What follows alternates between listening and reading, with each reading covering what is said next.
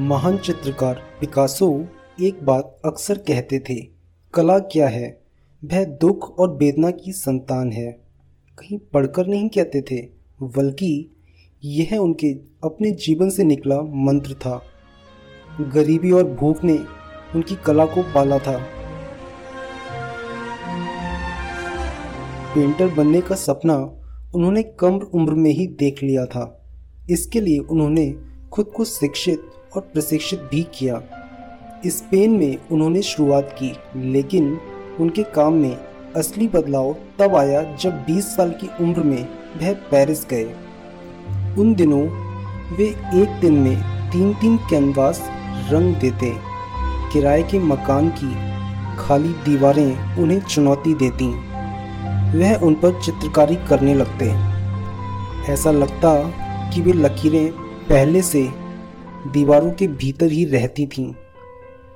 सबको तब दिखती जब पिकासो उन्हें अपने ब्रश से छू देते। उनकी याददाश्त इतनी तेज थी कि एक बार देख लेने के बाद हूबहू वही चीज़ बना देते। पेरिस में पिकासो की दोस्ती फ्रेंच भाषा के कवि मैक्स जैकब से हुई। पहली मुलाकात से ही दोनों ने एक दूसरे को पसंद कर लिया। यह दोस्ती लंबी चली और दोनों ने एक दूसरे की कला को गहरे तक प्रभावित किया। उन दिनों पिकासो शहर के घने और अंधेरे इलाके में किराए की एक कोठरी में रहते थे।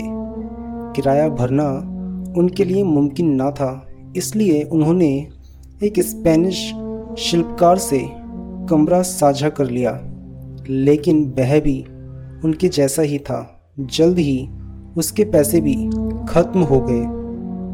अब दोनों के लिए भुखमरी की नौबत आ गई।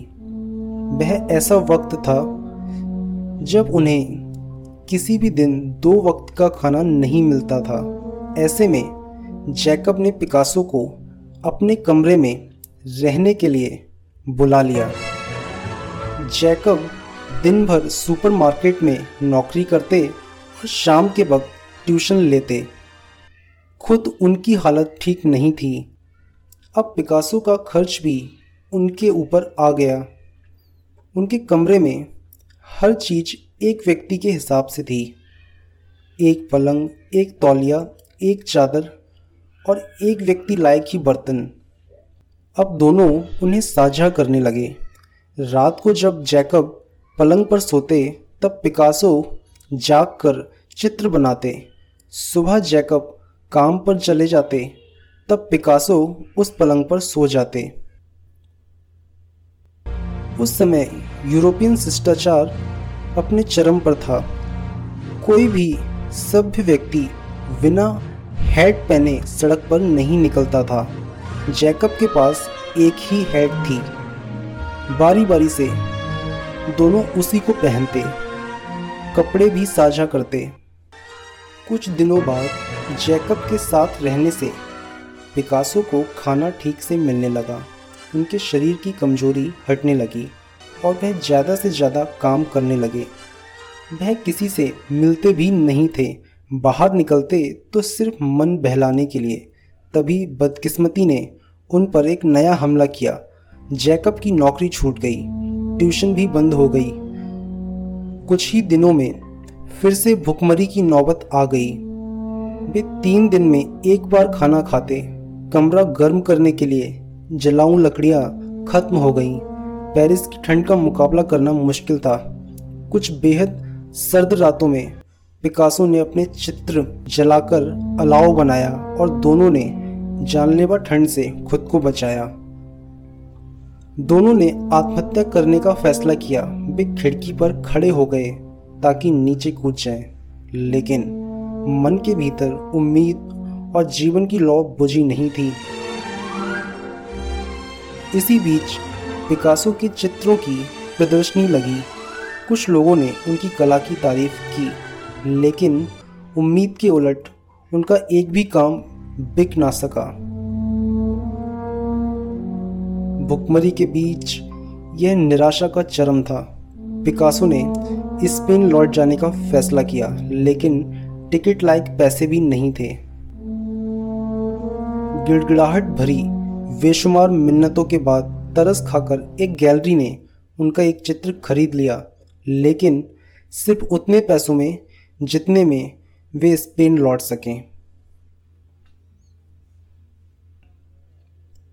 वे पिकासो के जीवन के सबसे बुरे दिन थे। इन्हीं दिनों ने उन्हें यह मंत्र दिया कि कला, दुख और वेदना की संतान है। पेरिस के बुरे दिन उनकी स्मृति से नहीं मिटे।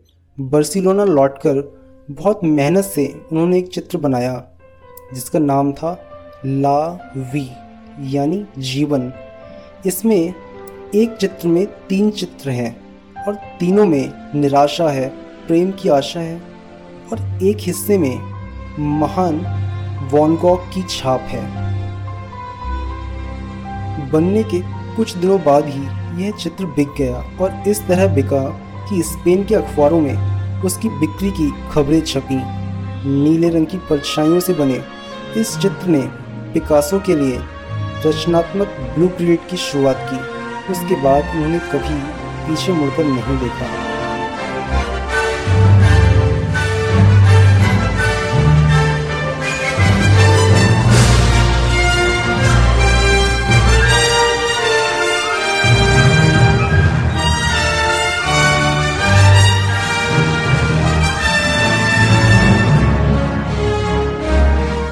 जीवन परीक्षा लेता है। बदकिस्मती के हमले और दुखद स्थितियाँ मुश्किल सवाल पूछती हैं, जिनका कोई जवाब नहीं होता, सिवाय इसके कि उनसे डरकर भागना नहीं है। डटे रहना ही असली जवाब है।